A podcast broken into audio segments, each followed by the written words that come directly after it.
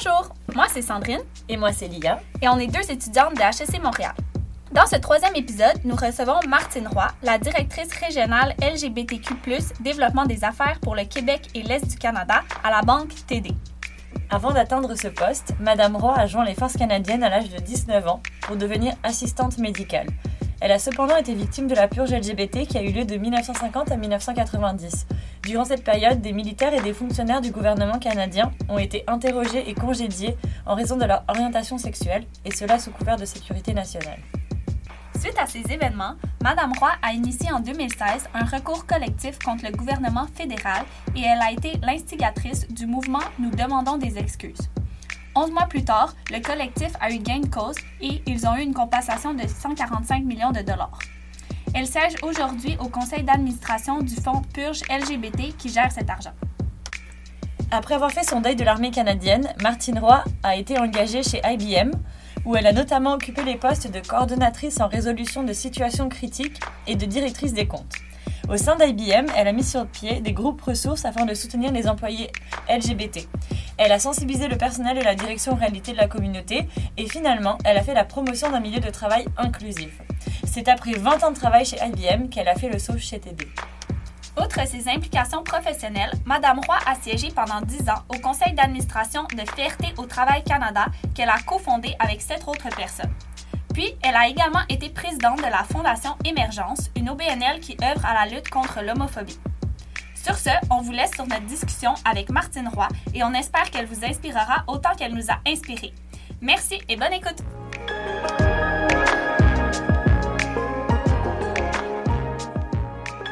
Merci beaucoup euh, d'avoir accepté euh, de faire cet entretien avec nous.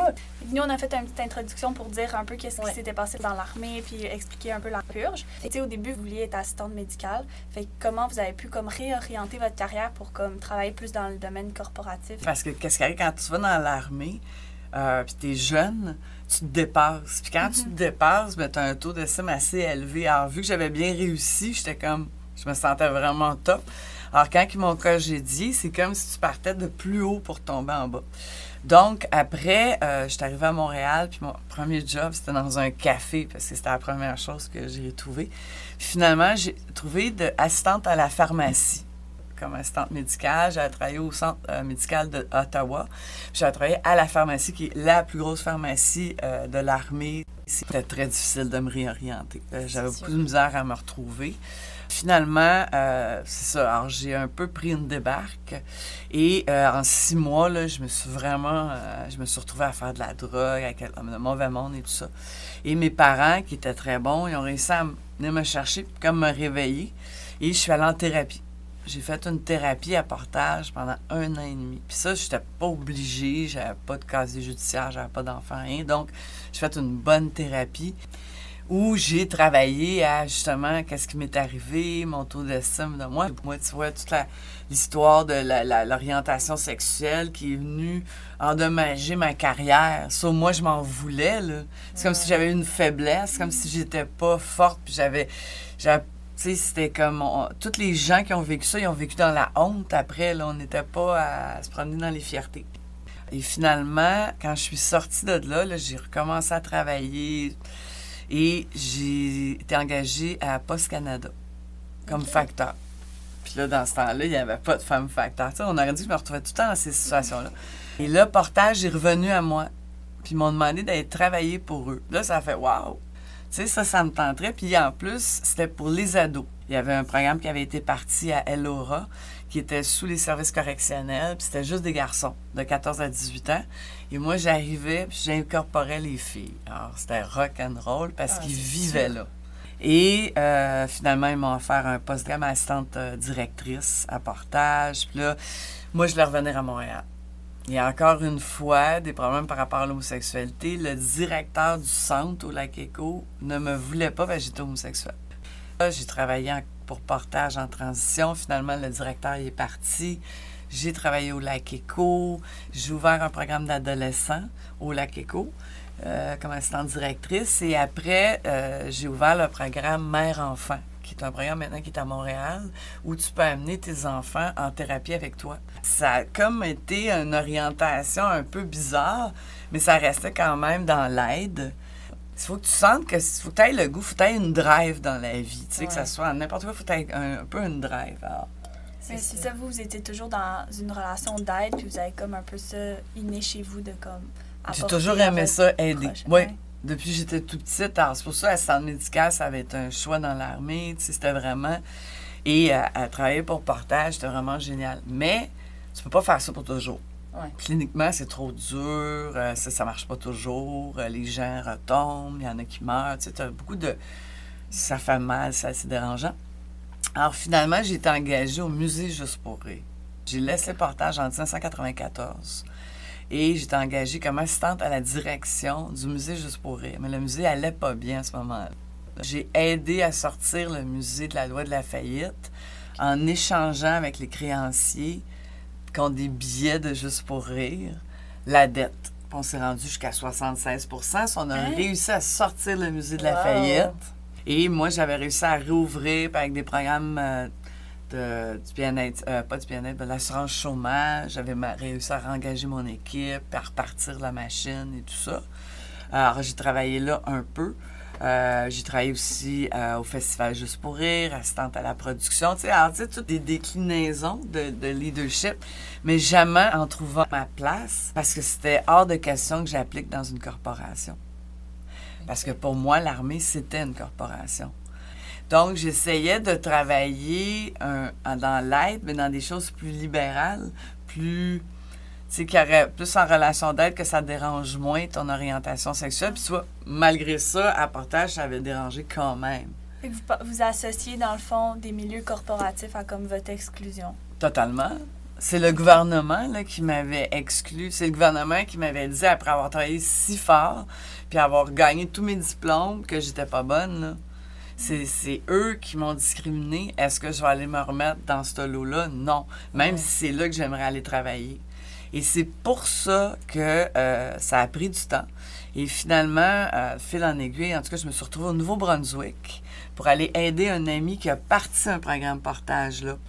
Et de fil en aiguille, en restant là-bas, IBM m'a approché.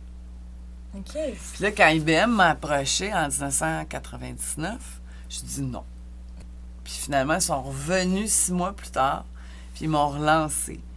Puis là, ils m'ont dit pourquoi. Ils m'ont demandé pourquoi. Puis là, je leur ai expliqué parce que je ne veux pas être discriminée. Puis ils m'ont dit, ben non, tu ne seras pas parce que à- chez IBM, depuis 1953, T.J. Watson avait fait un policy letter qu'on appelle, une lettre de où il disait que non matter que tu viens de ton genre, euh, ton, ton statut social ou de ton ta, ta- si t'es une minorité visible ou quoi que ce soit, c'est pas important, c'est tes compétences qui sont importantes pour IBM.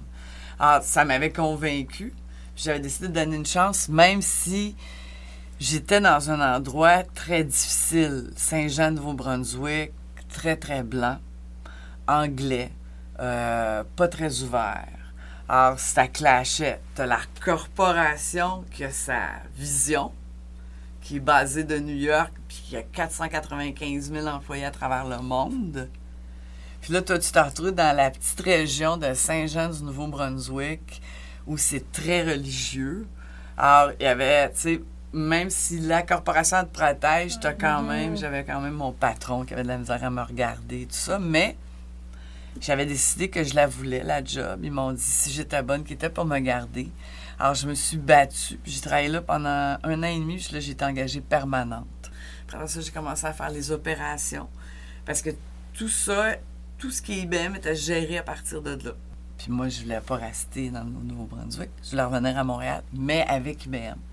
Puis rentrer chez IBM à Montréal, pas évident. La compétition est forte, il y a du monde, tout ça. Alors, j'avais comme mon idée, c'était de me faire engager à Montréal. Pour ça, ben, il fallait que je sois attirante. Fallait que je sois quelque chose de spécial. Là, j'avais découvert que dans ce temps-là, le logiciel, personne n'aimait ça. Personne ne comprenait c'était quoi. tu sais, euh, moi, j'avais vraiment compris, tu sais, matériel, c'est vraiment le corps humain. Le logiciel, c'est le cerveau. Alors, tu sais, c'est vraiment, c'est des applications. Alors, euh, puis t'as le système d'opération, puis tout ça. Alors, les gens ont beaucoup, beaucoup de misère à comprendre ça. Puis j'ai réussi, donc, avec la question du logiciel, à être attirante pour les gens du Québec. Parce que là, tu as un centre de gestion au Québec de tous les contrats. Donc, moi, j'ai été engagée à faire de la gestion de contrats. vu que je connaissais bien le support. j'ai réussi à être transférée en 2005 à Montréal. Et là, j'ai commencé à travailler à la Cité du commerce électronique en coordonnatrice en gestion de contrat. Finalement, j'ai été promue en chef d'équipe de gestion de contrat. Et finalement, ensuite, je suis allée en gestion de crise pour tout le Canada. C'est à quel moment que vous avez réussi à comme concilier justement votre militantisme puis comme commencer à implanter des, euh, des mesures pour que le lieu de travail soit plus inclusif? Justement, quand j'étais au Nouveau-Brunswick, alors là, comme je vous dis, je trouvais pas ça super inclusif quand on me l'avait vendu. Alors finalement, j'ai découvert qu'il y avait un regroupement LGBT qui avait été formé en 1995 à Toronto.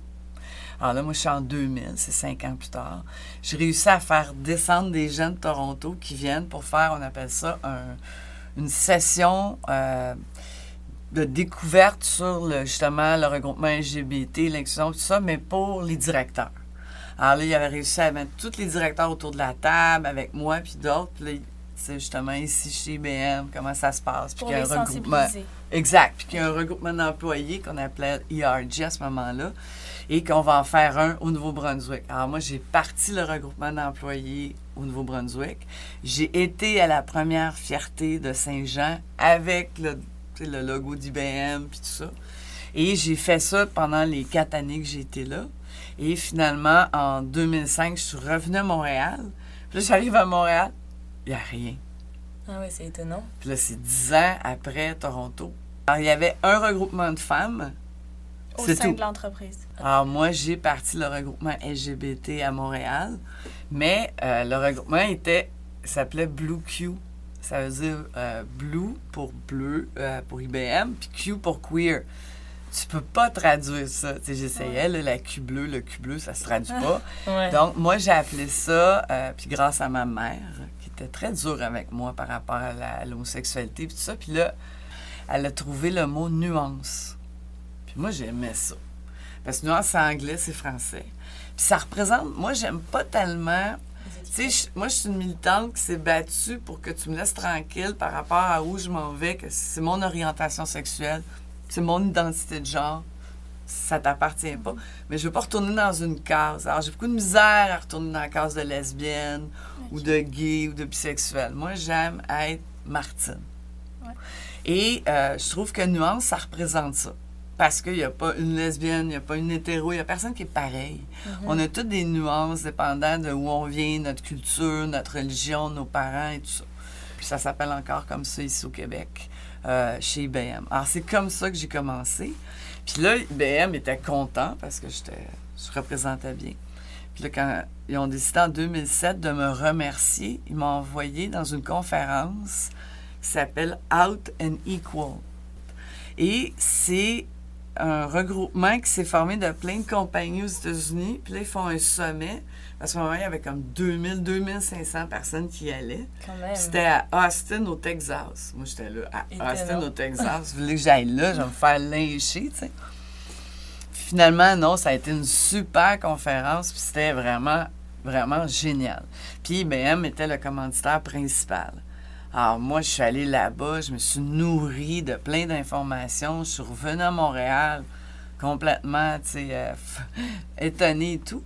Et là, ça vous a aidé, dans le fond, à bâtir davantage nuances. Exact. Et c'est là qu'on a découvert la Fondation Émergence. la Fondation Émergence, on dit, gars, on va faire des campagnes, on va faire des campagnes de sensibilisation, on va faire des affiches, un topo, puis on va faire ça pour le 17 mai, parce que c'est la journée que c'était de. Ça sorti du livre comme quoi c'était une maladie euh, psychiatrique. IDAO, ça a été fondé à Montréal. C'est la Fondation Émergence qui a créé ça, la Journée internationale contre l'homophobie et la transphobie. C'est pas la France, c'est pas les États-Unis. Mais tout le monde l'a adopté. Tout le monde l'a mis en place. Tout le monde y croit. Et la Fondation, elle a fait des campagnes à chaque année.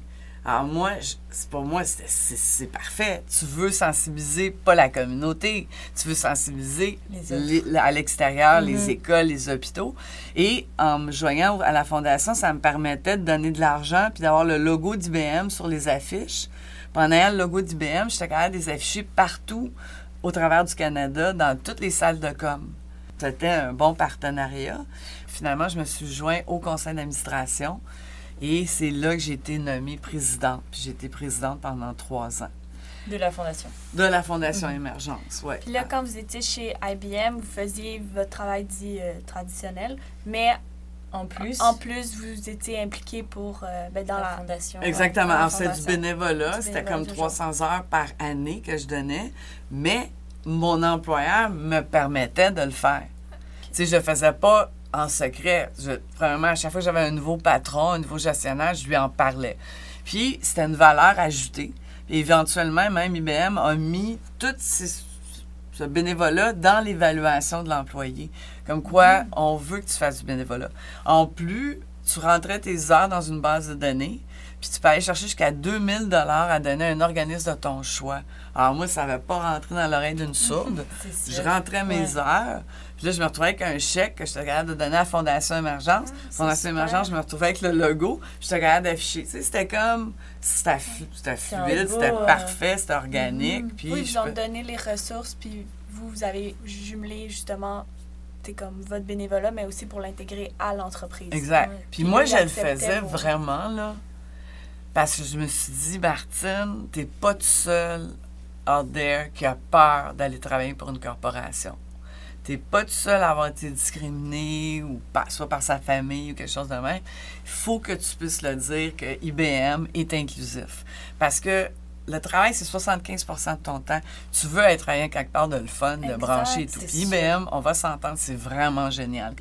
Et là, c'est là aussi que j'ai rencontré d'autres mondes en 2008, euh, en allant encore au Hot and Equal. Et j'ai rencontré, c'était un gars de KPMG avec quelqu'un de la Banque Royale. On était huit et on a fondé Fierté Travail Canada. Pour justement, un, aider les autres compagnies à être au rendez-vous, à former des regroupements d'employés dans leur entreprise. Après ça, qu'ils se mettent membres, puis que là, on peut se dire, bon, euh, Banque nationale aujourd'hui, parce que Banque nationale, au début, elle n'avait pas de groupe de regroupement d'employés. Puis elle se disait inclusive, puis elle donnait de l'argent en fondation. Puis elle me disait, ben non, on n'a pas besoin. de travail, il n'y avait rien. Il y avait pour rien. Ses employés. Tu sais, alors, tu peux pas. Puis le- la personne qui est en haut lieu, qui est un VP, me disait Moi, j'en ai pas de problème. Oui, mais à ton niveau, là, ça serait vraiment bizarre que tu en aies. Mais la madame à Rimouski ou le monsieur à Rivière-du-Loup, je suis pas sûre qu'il est à la même place que toi. Et Ouais. comme de fait, ils ont formé un regroupement d'employés. Alors, depuis, ils ont fondé ça, je pense, depuis 2010 environ. Après ça, j'ai travaillé avec Desjardins. Desjardins n'avait rien non plus. Alors, au début, ça a commencé avec cinq caisses qui sont mis ensemble, puis ils ont tous mis 1000 pièces puis sont mis membres, tu sais. Puis moi, j'ai fait une grosse campagne en 2015 avec les couples imaginaires. Puis il y en avait des photos, là, c'était des grosses photos, justement. C'était une simulation. Alors, tu te retrouvais avec Kim Thuy, euh, qui était avec, euh, je pense, Véronique Cloutier, puis qui faisait comme si c'était des lesbiennes. C'est des couples imaginaires, tu sais. ça. Et à ce moment-là, je travaillais très près avec un directeur de caisse de chez Desjardins. Puis là, je l'ai approché. Ça vous tenterait-tu un truc de même? Mais finalement, ils ont embarqué à 200 000 là. Et euh, selon vous, est-ce que vous pensez que justement des entreprises comme ça, plus traditionnelles, c'est plus, ça aide mieux à instaurer des pratiques plus inclusives? Parce qu'ils ont beaucoup de ressources ou au contraire, euh, c'est plus difficile, ça demande plus de négociations? Ben, moi, je trouve que, un, ça fait le travail des ressources humaines. Ça a l'air Ouais. anodin, là, mais puis ça fait même, de- c'est d'avoir même des ambassadeurs de la compagnie. Parce que là, ouais. ces gens-là vont aller dans des galas. Ou, tu sais, il va y avoir des choses qui vont se passer. Alors, à chaque fois, la personne, elle représente la corporation. Soit à chaque fois, moi, je m'en vais à quelque part puis que je parle, mais je représente TD. Moi, je trouve que c'est un plus pour une compagnie d'avoir ça. Autant de faire un regroupement pour les minorités visibles, euh, pour les LGBT, pour les femmes, on s'était penché là-dessus. On trouvait que ça avait une connotation un peu sociale, le groupe, tu sais, comme un peu genre cercle des fermières. Et on a changé ça pour regroupement d'affaires. OK? Alors maintenant, chez IBM, ça s'appelle BRG, Business Resource Group pour donner que ça fait partie des affaires, ça fait partie du DNA de l'entreprise. Tu es une cliente, par exemple. Et tu dois signer quand même un bon contrat. Tu es rendu chez Hydro-Québec, tu as quand même un poste de VP et tout. Puis toi, pour toi, tu es lesbienne, c'est important que la- tes fournisseurs embrassent les mêmes valeurs que toi. Effectivement, ouais. Tu sais, alors ça, ça, ça a ce, ce, ce, Ouais. ce- côté d'influence-là. Euh, la même chose pour l'employé. Tu es une employée, tu es lesbienne ou tu es bisexuelle ou tu es transgenre, puis là, tu vas aller travailler à telle place. Mais si tu sais qu'ils sont inclusifs, si tu sais que ton ami, ça fait 10 ans qu'elle est là parce que le taux de rétention est vraiment bon parce que les gens sont heureux, tu vas avoir le goût d'aller là. Alors, c'est tout un win-win. L'autre affaire, c'est le côté de l'authenticité des gens. Quand là, tu n'as pas à te poser de questions, ben, tu es concentré. Hein? Quand tu, vous savez, vous étudiez, tout ça, vous êtes concentré sur qu'est-ce que vous. Si là, il faut que tu te commences à penser, je dis-tu avec qui j'étais en fin de semaine, Ouais, je c'est vrai, pas? Puis, même KPMG avait évalué, puis ça c'était en 2010, qu'une compagnie qui a au-dessus de 500 employés qui sont dans le placard, qui sont pas authentiques, puis être authentique, c'est pas juste à l'LGBT, euh, et qui mentent au travers de la semaine, ça accumule au-dessus de 1,5 million en temps perdu pour la corporation par année. Wow, ok, ouais. OK? En plus, l'employé, il n'est pas heureux, il n'a pas envie d'aller travailler, plus d'absentéisme, plus de maladie mentale. Tu sais, ça. Alors, c'est pas juste socialement correct. C'est en affaires important. très important. Tu veux tes gens productifs, focusés. Un, ils vont avoir des promotions, des- ils vont être heureux, ça va travailler mieux, puis ils vont avoir le goût d'aller travailler. Puis on se demandait aussi, est-ce que vous, vous pensez que vous avez dû comme avoir un espèce de pouvoir de négociation puis développer ça pour réussir à créer comme des regroupements dans les entreprises où vous étiez? Ben oui, parce que dès qu'on allait chercher une entreprise dans un silo, dans un domaine, les autres, c'est belle. Ah, là, c'est arrivé. Tu sais, euh, on était chercher l'Université Laval. Ah, l'Université de Montréal est arrivée. Tout le monde veut être au rendez-vous, c'est sûr. Là, la question, c'est est-ce que tout le monde fait ses devoirs? Est-ce que tout le monde le fait bien? Parce que c'est pas juste une question de mettre un, un drapeau gay ou de dire Ah, j'ai un regroupement d'employés. C'est est-ce que tu donnes des pouvoirs à ton regroupement d'employés? Est-ce que tu lui donnes un budget? Est-ce que tu as des exécutifs qui l'appuient? Est-ce que tu commandes des gros événements pour démontrer à tes employés que tu es là? Euh, Qu'est-ce que tu investis? Que Ça, c'est un peu le principe de washing qu'on voit de plus en plus. Ça a commencé avec le greenwashing, donc les entreprises qui disent qu'ils vont faire euh, beaucoup d'actions pour une certaine cause, mais au final, euh, ça se Mm. démontre pas beaucoup dans leur quotidien. Comment les entreprises ils peuvent rester authentiques là-dedans? Mais ça, ça, c'est une très bonne question. Puis c'est bien que tu me la poses parce que justement, quand les fiertés ont commencé, là, euh, même euh, toutes les années 90 aussi, c'était toujours des bars qui commanditaient ça. Alors là, on se retrouvait tout le temps avec justement, ils disaient tout le temps, les gens sont tout nus, sont en... Oui, mais je m'excuse, c'est un bar de danseurs qui a commandité, puis l'autre, c'est un bar de S&M de cuir, puis c'est- les gens qui mettent l'argent ou des compagnies de bière, tu sais. Et il n'y avait aucune corporation qui était pour mettre son logo là. Tout le monde avait peur. Encore moins une compagnie qui est business, c'est affaires à client. Tu sais, une, compagnie comme IBM était moins pire parce qu'il va pas, il va pas t'influencer toi, il, veut influencer RBC, il veut influencer les autres compagnies. Donc lui, il était plus pro, il était déjà là. Il, euh, il voulait déjà commanditer tout ça, mais pour IBM, d'aller mettre son logo sur une fierté ne lui rapporte pas qu'est-ce qu'il lui rapporterait à une compagnie qui est client-client. OK? Ça, là, en affaires, faut vraiment se le dire. Et là, euh, TD, en 1998, ont mis le- le- les bénéfices pour les, les couples du même sexe. Il y avait calculé qu'il devrait avoir à peu près dans la compagnie à peu près 4000, 4500 personnes qui devraient pouvoir bénéficier de ça. Seulement 94 personnes ont appliqué. Puis ça, Ah c'est ouais. quoi exactement les... Ça, les- c'est les bénéfices que Les quand moi, quand, quand tu travailles pour une compagnie, tu as des bénéfices dentaires, les lunettes, les ci, les ça. Mais avant, tu ne pouvais pas le donner à ton partenaire du même sexe. Ah, OK, c'est dans fallait que chaque compagnie, justement, adhère à ça et accepte que, bon, tu vas pouvoir avoir ton partenaire. C'est important. On est en 94 quand même, tu sais, on, on évolue. Et là, euh, quand ils ont réalisé que le monde avait peur d'appliquer pour ça, ils se sont dit, ben là, on a un problème. On a un problème à l'intérieur de la maison. Les gens pensent pas qu'ils peuvent être inclus ou que c'est inclusif et tout ça. Et c'est là qu'ils ont engagé mon patron en 2005, qui s'appelle Al Ramsey. Et lui est allé voir le marché, il est allé voir qu'est-ce qui s'est passé, il est allé voir la communauté à l'intérieur de l'entreprise. Puis il s'est fait dire, oui, mais on, on, on participe à rien, on n'est pas nulle part. Et c'est là qu'il est parti, puis qu'il a dit, on va aller commanditer Fierté Toronto. Donc, c'est la première entreprise. Avoir Privé mis son à avoir. logo en 2005. En plus, une Mais là-. Ouais, ça a vraiment. Mais là, les clients qui sont pro-vie, les clients qui sont homophobes ou qui ont des églises, ça, qu'est-ce que tu penses qu'ils ont fait? Ouais, c'est sûr. Ils ont Mm. tout retiré leur argent, mais beaucoup d'argent. À un point où tout le monde est venu comme Wow, attends une minute. Puis là, toutes les autres banques étaient là à dire Hein, on va leur regarder se péter la gueule d'aplomb. là. Et les gens prenaient l'argent puis ils s'en allaient aux autres banques avec cet argent-là. Puis les autres banques ils ont toutes pris l'argent.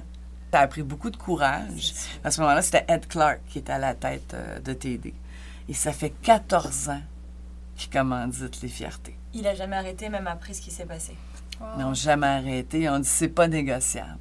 Alors, quelque part, si on pas arrêté, c'est parce qu'ils voyaient à long terme la valeur. Mais là, ça fait 14 ans qu'ils commanditent, mais ça, c'est c'est même, il dit, c'est la gay bank. Alors, en quelque part, ça a payé. C'est sûr que les autres veulent être à la même place aujourd'hui. Dans le temps, hey, t'es pas là du tout. So, c'est ça qu'il faut aller voir. Parce qu'en même temps qu'ils ont fait ça, là, ils ont engagé mon patron.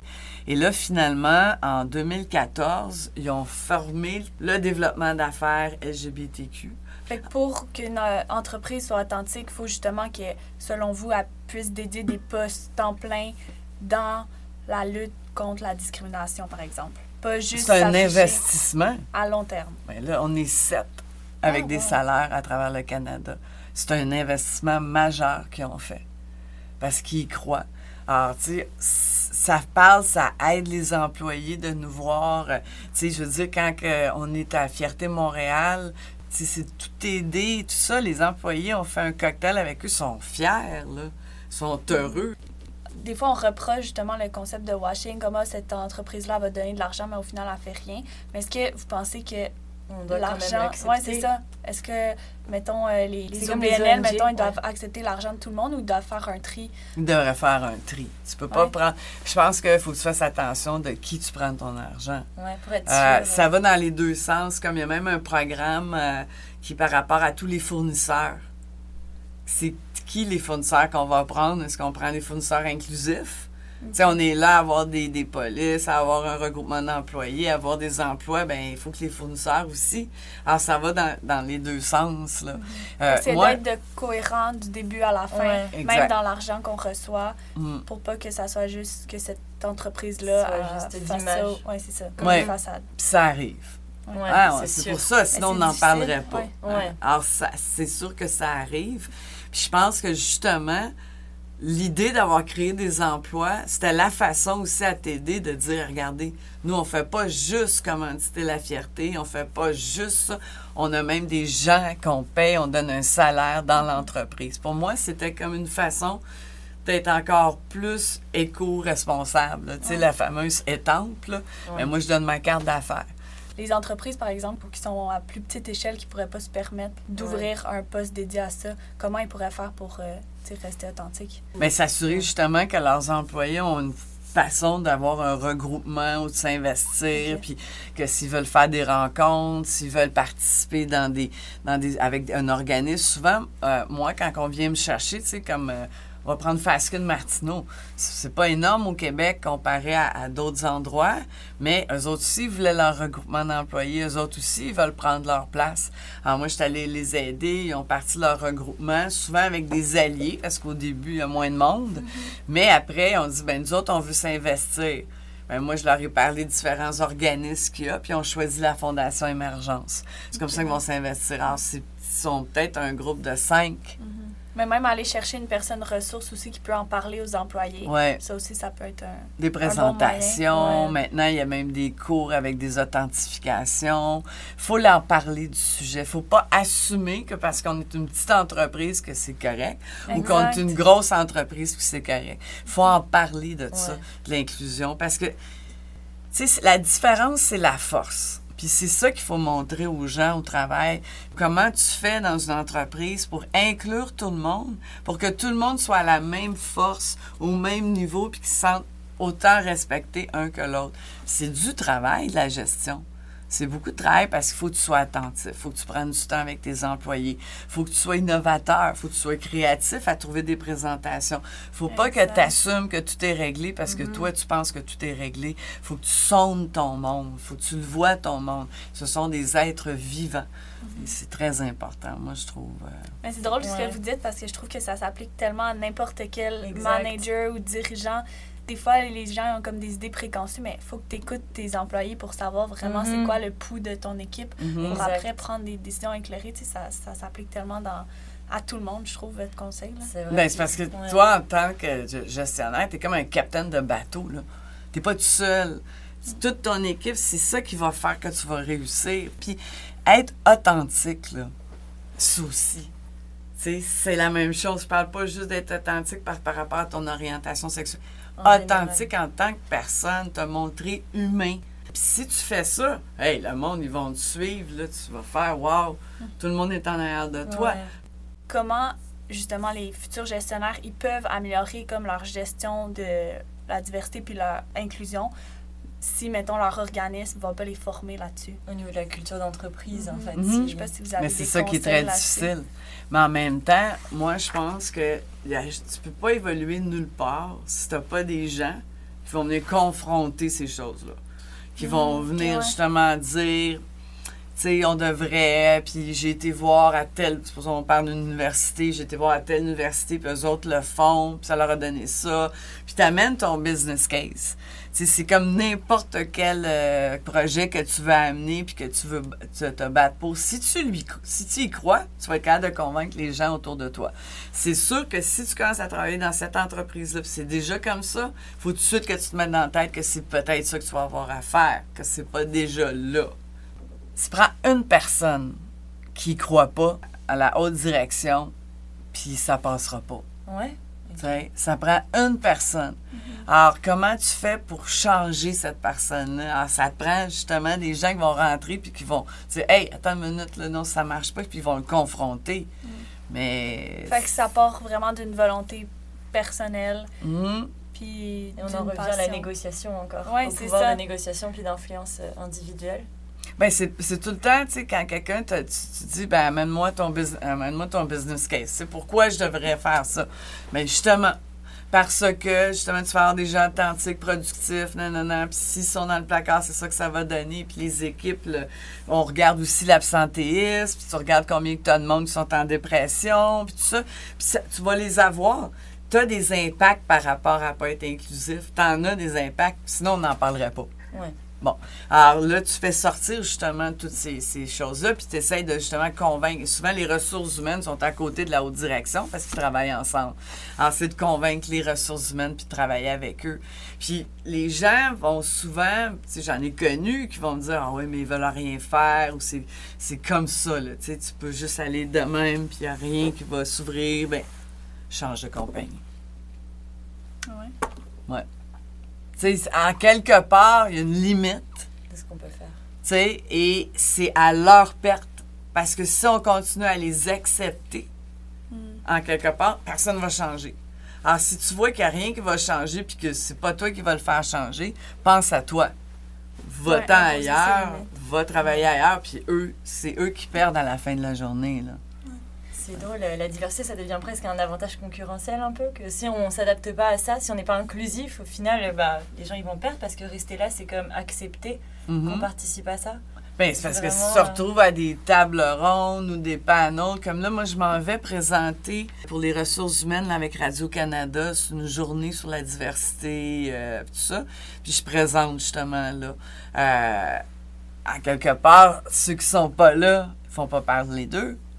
C'est tout le temps ça à la fin de la journée. Là. Si t'es pas là, il n'y a personne qui va te connaître, il y a personne qui va connaître ta compagnie, il n'y a personne qui va vouloir aller travailler avec toi. Mais justement, il faut vérifier ces affaires-là. C'est pour ça, L'Oréal, comme je vous dis, tout le monde va penser que L'Oréal, c'est super inclusif. Mais est-ce qu'ils ont un regroupement LGBT? Non. Est-ce qu'ils font partie d'un groupe euh, Out and Equal ou Fier-toi? Non. Tu sais, Ouais, euh, je vais vous donner d'autres exemples. L'UCAM, elle n'est pas membre de Fierté au travail, mais elle a une chaire. Ça n'a pas de sens. Le gouvernement du Québec n'a pas de regroupement LGBT, mais un, a un bureau de lutte à l'homophobie. Le gouvernement du Canada n'a pas de regroupement LGBT, mais a un secrétariat LGBTQ. Avant, dans les universités, c'est comme ça que j'ai vendu à l'Université de Montréal, il y a des regroupements d'étudiants. Ouais. Puis là, les profs sont tout en arrière de ça. Ouais, ouais. Euh, vous venez de où, vous? Avez-vous un regroupement LGBT? Ou vous faites encore le paternalisme, la maternalisme en disant aux étudiants Ah oui, c'est bon, vous, vous devriez l'avoir, mais nous, on n'en a pas besoin parce qu'on est ailleurs. Où est-ce que vous êtes? Ouais. C'est ça qui. C'est une façon de. Oui, mais tous ces exemples-là, je pense que c'est ça démontre justement que la conversation, elle a pas nécessairement, elle est pas acquise, puis qu'on doit parler de ces choses-là. Mhm. C'est vraiment intéressant parce que c'est des discussions qu'on n'a pas justement, comme tu dis, qu'on prend pour acquises. Et un peu comme le féminisme, euh, on Mm. pense que c'est résolu, puis c'est fini, on n'a plus besoin de se battre pour l'égalité euh, Mm. des pays. Mais... Il y a quelqu'un, justement, il y a une dame de l'Université de Montréal, je l'aime beaucoup. C'est elle qui a la chaire sur la diversité. Puis elle disait on est là à se battre à amener les femmes dans les métiers d'hommes, dans les choses plus masculines. Mais pourquoi qu'on fait pas le contraire, on n'amène pas le monde à, à être plus dans un milieu féminin, tu sais, avec des valeurs plus féminines, Mm. tu sais, moins dogmatiques, moins. euh, ça, j'ai- beaucoup aimé cette façon de penser-là. Ben, on en a beaucoup appris, en tout cas. merci beaucoup. Ça va être c'était bien bénéfique aussi euh, aux Ça gens qui nous plaisir. écoutent. Vraiment un beau euh, point de vue différent, puis c'était vraiment euh, Oui. super enrichissant. Vraiment. Puis venez travailler beaucoup. chez Merci. TD.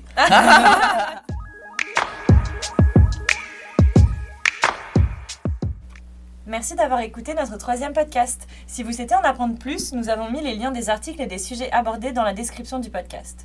Les sites web des organismes mentionnés sont également dans la description.